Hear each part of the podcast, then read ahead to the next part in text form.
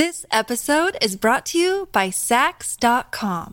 At Saks.com, it's easy to find your new vibe. Dive into the Western trend with gold cowboy boots from Staud, or go full 90s throwback with platforms from Prada. You can shop for everything on your agenda, whether it's a breezy Zimmermann dress for a garden party or a bright Chloe blazer for brunch. Find inspiration for your new vibe every day at Saks.com.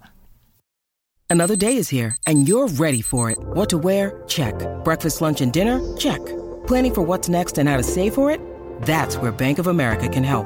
For your financial to-dos, Bank of America has experts ready to help get you closer to your goals. Get started at one of our local financial centers or 24-7 in our mobile banking app. Find a location near you at bankofamerica.com slash talk to us. What would you like the power to do? Mobile banking requires downloading the app and is only available for select devices. Message and data rates may apply. Bank of America and a member FDIC. When you need mealtime inspiration, it's worth shopping Kroger, where you'll find over 30,000 mouth-watering choices that excite your inner foodie. And no matter what tasty choice you make, you'll enjoy our everyday low prices, plus extra ways to save, like digital coupons worth over $600 each week. You can also save up to $1 off per gallon at the pump with fuel points. More savings and more inspiring flavors make shopping Kroger worth it every time. Kroger, fresh for everyone. Fuel restrictions apply.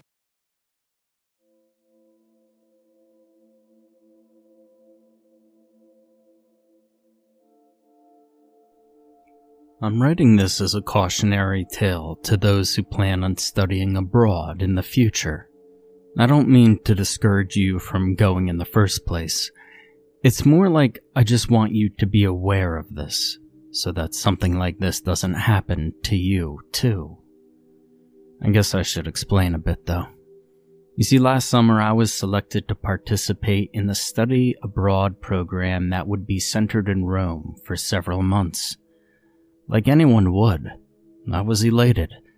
I'd never been out of state before, so this was going to be a real adventure for me. In the weeks that followed, I happily packed anything and everything I could fit into my suitcase. I will be the first to admit that I had way overpacked for this trip. I was nervous about leaving my parents for the first time, but I was also excited for the newfound freedom I would have while in Europe.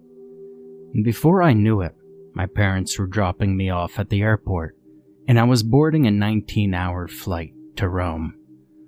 Despite being long and tedious, the flight wasn't all that bad. When I exited the airport, I was greeted by the program supervisor and several other students who would be studying with me. They're all about the same age and all looked just as excited as me. And from there, we went to our mandatory orientation meeting. And afterwards, we went to pick up our apartment keys. In the months that preceded the trip, we were responsible for getting to know our would be roommates, as well as finding a place to stay that we could all afford. There were three girls I would be staying with.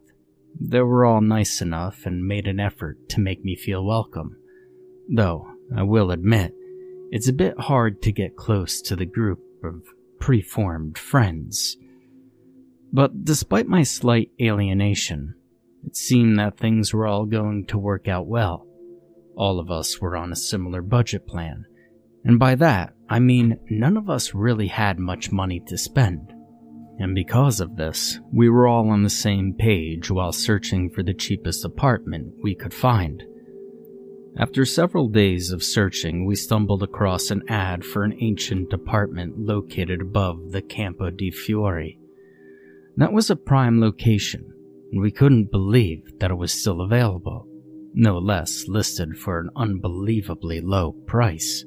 But this immediately sent alarm bells off in my head. The place was enormous, yet the rent was cheaper than the much smaller apartments in a far less desirable part of town. However, reason never really wins out in a group of excited young women. They had already made up their minds, and if I would be staying with them, this was my only option. We each received our set of keys as well as a map with walking directions. Because of its prime location, it really didn't take us long to get there. The campo was amazing. During the daytime, it was filled with a vibrant market, while during the evening, it was lined with lively street performers. All of the apartments surrounding it looked to be ancient, so ours really didn't stand out all that much. After circling the square three or four times, we finally noticed the numbers nailed to the front of a massive wooden door. This would be our home for the next three months. Now, I fought with my keys for a moment until there was an audible click of the heavy old lock. The thick old door swung forward with a screech. We were then met with a long, winding staircase. We all looked at one another and groaned. None of us had accounted for the fact that the building had been constructed before elevators were common. So, three sets of stairs and countless complaints later, all four of us, with luggage in hand, stood outside our new front door. Once again, I reached for my set of keys and fought with the stubborn lock. As soon as the front door was open, there was a stampede of young women trying to claim the best rooms. Being a three bedroom apartment, it's meant that two of us would have to share. Now, I personally didn't care, so I let the others battle it out. And when the dust had settled, I found out that I'd be sharing a room with a girl called Stephanie. And that was fine with me. Stephanie was nice enough, and she was also very quiet. My ideal feature in a roommate.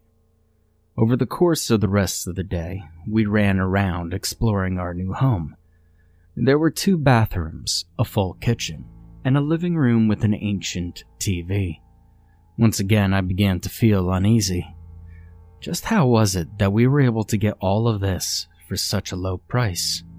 But before I could finish the thought, I was interrupted by a fit of loud squealing.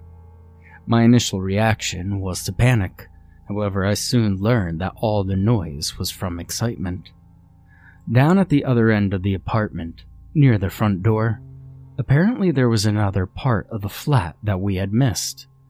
I followed the noise until it led me to a long, dark hallway. There, at the end, behind the group of squealing women, was a washing and drying machine. Now, for those of you thinking, well, what's the big deal? I should explain that these things are incredibly rare in Rome. Generally, exchange students have to wash their clothes by hand in the sink before hanging them up to dry. What was a luxury item like this doing in such a cheap apartment? Just as the screaming quelled, it picked right back up again as the girls noticed a door adjacent to the washing machine. Beyond that door was a master bathroom. It had a balcony, a claw foot tub, and even a bidet. The girls immediately started fighting over whose bathroom this was going to be. I didn't really see why we couldn't share, but apparently the others were dead set on having ownership. As it turned out, it ended up being my bathroom. Stephanie had made the logical argument that because she and I had to share a bedroom, while the other two each got their own, it was only fair that she and I got to share the master bath. And I'll admit that at first I was actually kind of excited. It was, after all, a really nice room. However, over the course of the next several weeks, I began to grow more and more wary of the room. I don't know how to put it into words. It's like every time I went into that room, I could feel something's eyes on me. And the voyeuristic element wasn't really what had me so unnerved. See, it felt like whatever was watching me was angry. That it didn't want me there, and that it wanted to hurt me. I began doing everything in my power to avoid the room. I asked Alicia if she would mind if I were to use her restroom occasionally. I made up a lame excuse about how it was far more convenient since her room was so close, while my bathroom was at the other end of the flat, at the end of the very long hallway. She happily agreed, though, when I told her that she could use my bathroom any time she liked. This worked well for a while, For about the first two months of my trip, I was able to completely avoid the eerie room. It wasn't until the final month that everything began to unravel. One night, as I was preparing to brush my teeth, I found that Alicia was already occupying her bathroom. I could hear giggles coming from down the hallway. It was clear both Stephanie and our other roommate were both getting ready for bed in the master bath. I decided, since that there was strength in numbers, it would be alright just for tonight. So I made my way down to the large bathroom where I joined the boisterous girls in brushing my teeth. They were in the midst of some conversation when Lindsay, our other roommate, had broken into such a furious fit of laughter that she had to lean on the wall for support. But suddenly she jolted upright as if she had been shocked. We all looked at what had been the cause of her reaction. There on the wall, about the same level as the bathtub, was a tiny door. You see, none of us had noticed it because it was the same color as the walls. The landlord had even painted over it. Now, naturally, this made me a bit nervous. Whatever it was, the landlord clearly didn't want anyone opening it. But as usual, throwing all caution to the wind, Lindsay reached for the handle and began tugging with all of her might. Stephanie clucked her tongue in disapproval before pulling out a small pocket knife. She began delicately carving along the seam of the door. I wanted to beg her to stop, but I really didn't have the energy to argue that night. And so, within a few minutes, Lindsay had yanked the little door open with a loud crack. It was a crawl space. It was fairly large, my guess would have been you could have fit at least three or four people in there. I was rather curious as to why the landlord would have sealed up an empty little room. While I thought about this, Stephanie and Lindsay began calling for Alicia to come see their new discovery. She was just as excited as they were when they first discovered it. However, as could be expected, this excitement waned over time, and eventually the crawl space just turned into storage for a few towels and laundry baskets. In the following days after the unsealing of the crawl space, things started to go from eerie to downright terrifying. Annoyingly, Alicia had changed her nightly routine so that I could no longer use her bathroom in the evenings. Once again, I was back in the large bathroom all the while, the feeling that I was being watched growing worse and worse.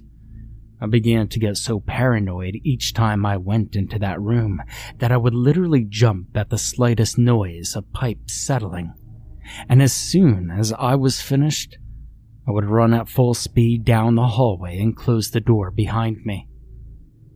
For some reason, I seemed to be the only one feeling this way, and it's not like I could have told the other girls either. I was already enough of an outcast as it was, so I just kept to myself and hoped it would go away eventually. Unfortunately, that wasn't the case. One night, as I was getting ready for bed, I found myself alone in the bathroom. As I stood in front of the mirror brushing my teeth, something set the hairs on the back of my neck straight up. There was a faint rustling noise, not the kind that could have been caused by my roommates at the other end of the flat. Any noises caused by them would have had to have been quite loud to reach me all the way to the end of the long hallway. No. You see, this noise was very faint.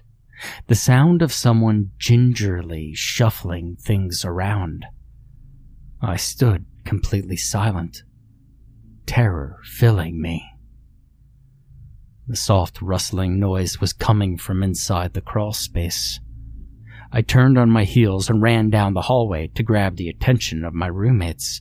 I tried to explain to them what had happened, but all that came out were incoherent murmurs. Eventually, I managed to stutter. S- something. Something's inside the crawl space. They looked at me with fear and confusion in their eyes.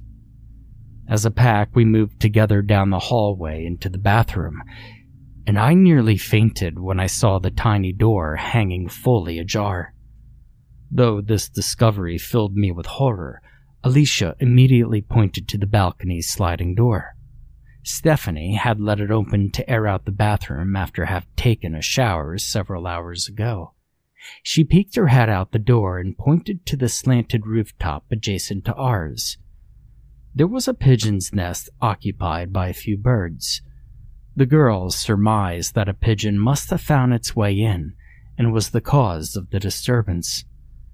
They all had a good laugh as we made our way back to the living room, and I pretended to shake it off, but I knew it was not a pigeon that caused the rustling noise.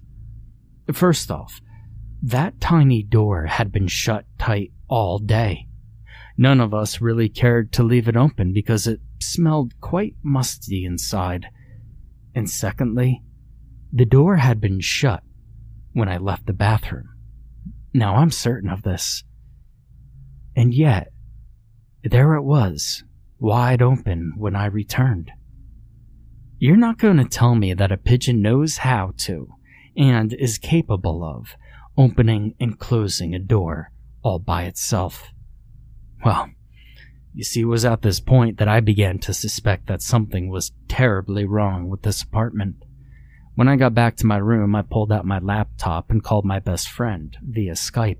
She had always been the skeptical and methodical type, However, she also kept an open mind towards things that were hard to explain. I decided that, out of anyone, she was probably the best to talk to about my situation, and as I expected, she was initially quite doubtful. Though she also agreed with me that a pigeon was quite likely not the source, she asked me if I had any photos of the crawl space. She said that if she could see it, that would help her to understand a little more clearly, and possibly help her to come up with a more logical explanation. This episode is brought to you by Saks.com.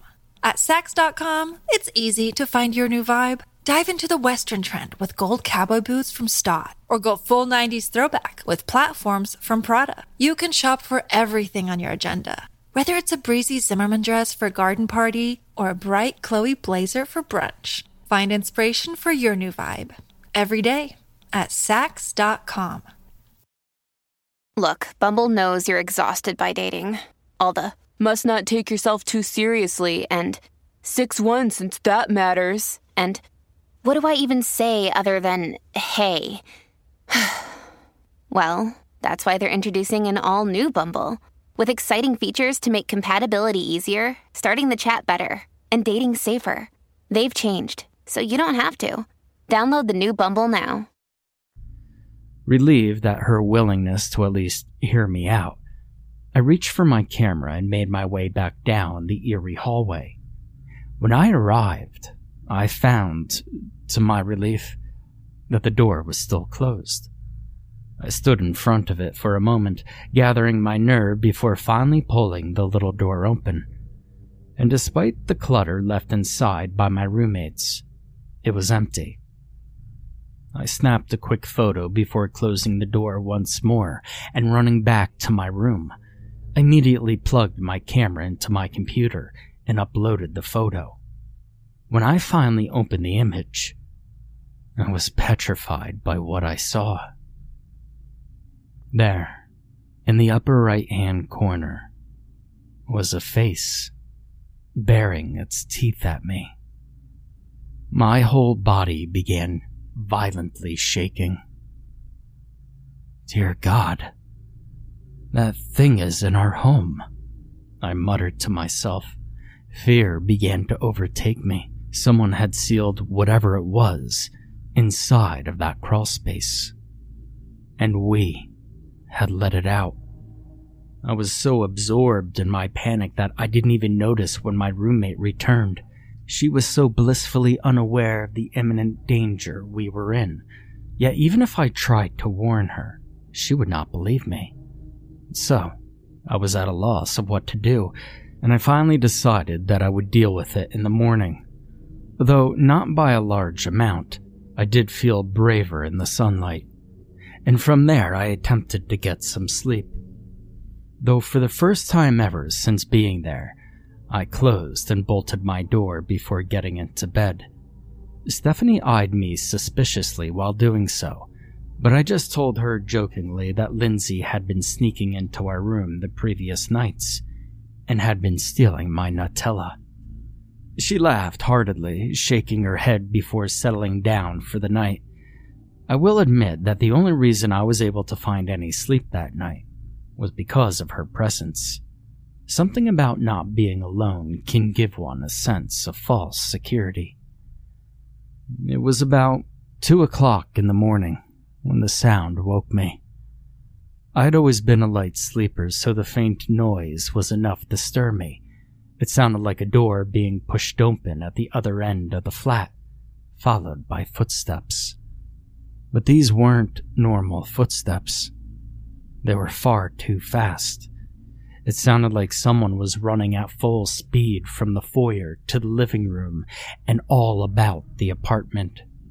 But these weren't heavy footfalls like the kind you'd expect from a running person. They were very light, almost unnaturally so. My initial reaction was to assume it was either Alicia or Lindsay, and so I got up and I stuck my ear to the wall behind me that separated Lindsay's room from mine. I could hear her faint but steady breathing. She was clearly asleep. And so it wasn't her. I then crossed over to the other side of my room, near the door, and once again stuck my ear to the wall. Alicia's snoring was quite audible. There's no way it was her and I slowly began to grow fearful as I turned in a last resort to see if Stephanie had perhaps gotten up. But I could plainly see her resting form silently rising up and down. A shiver went down my spine, and I nearly screamed when I realized that the footsteps had come to a stop outside my door. Despite all the lights being out, I could clearly see the looming dark shadow of a form through the tiny crack at the foot of my door. I dared not move.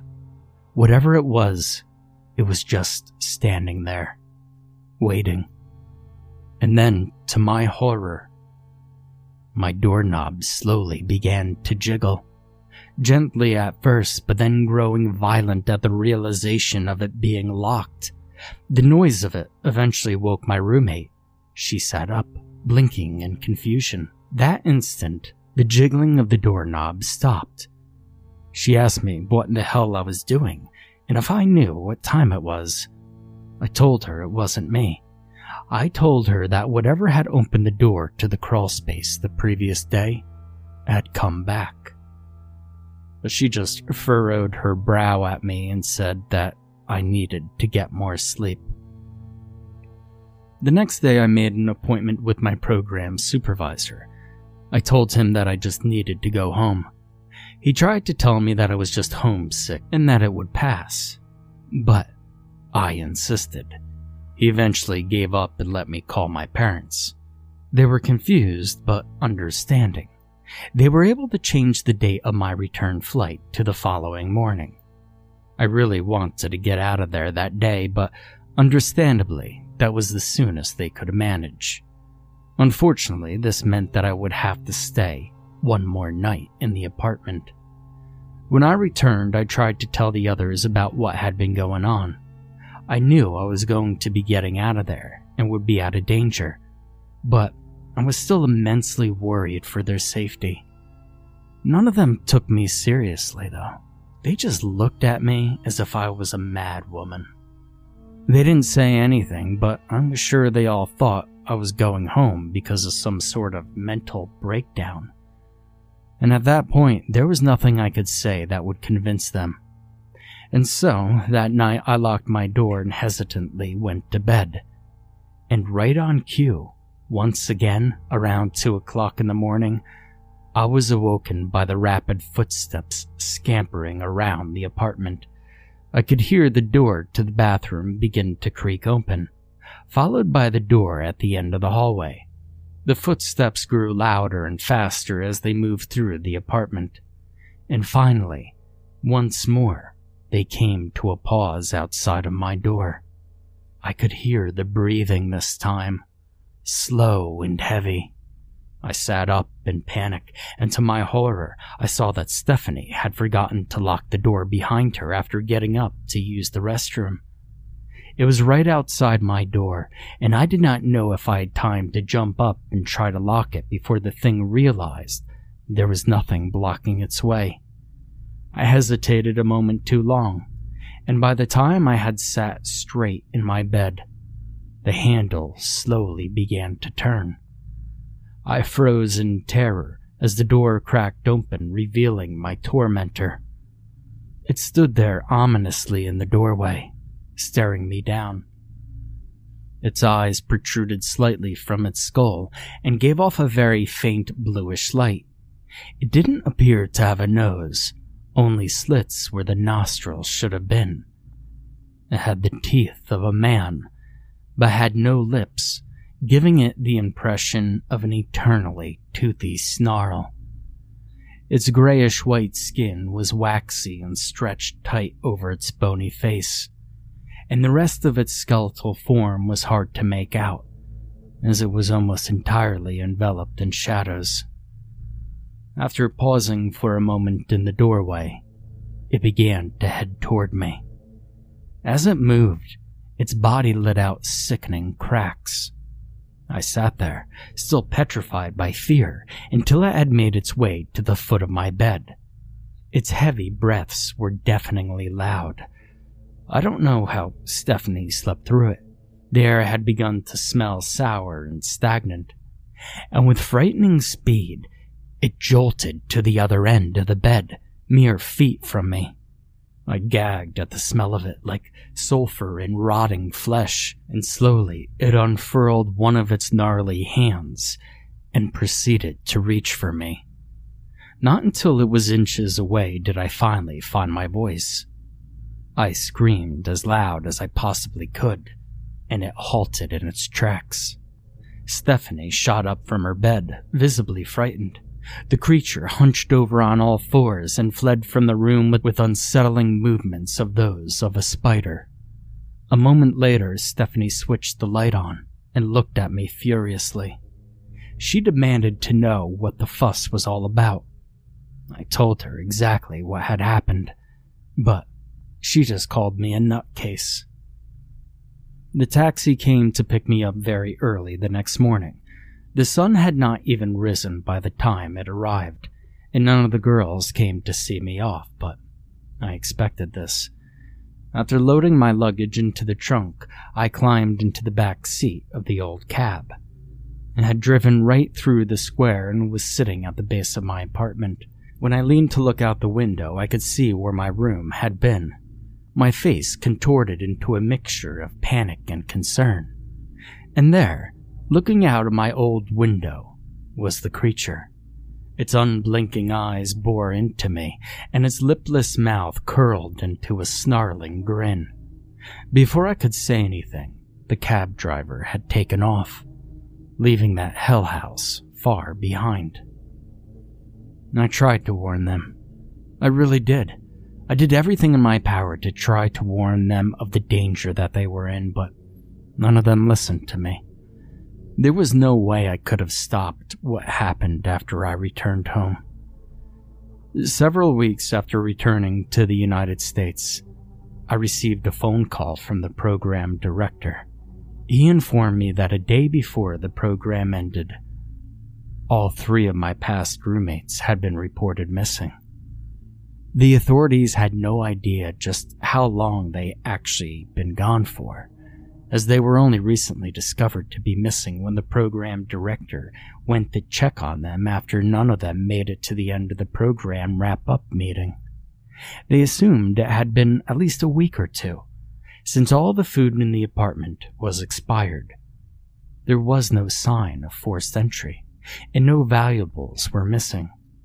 The only notable detail mentioned in the report was that when they arrived on the scene, there was a strange little door hanging ajar in the bathroom, and when they approached it, they were met with a powerful odor coming from no visible source. The official report has declared them as missing, but I know that they're all dead. I know that I'm incredibly lucky to have made it out with my life, and I think it's the only reason I'm still alive today is because I fled thousands of miles and across an ocean. Despite their unwillingness to listen, I still feel an unimaginable amount of guilt over what happened to those girls. And that's why I'm writing this. I may not be able to go back in time and save them, but maybe I could prevent this from happening. Please heed my warning. If you ever get the opportunity to study abroad, keep this in mind. If it seems too good to be true, it probably is. And whatever you do, don't stay on the third floor of the ancient yellow apartment complex. There's something there. There's something evil.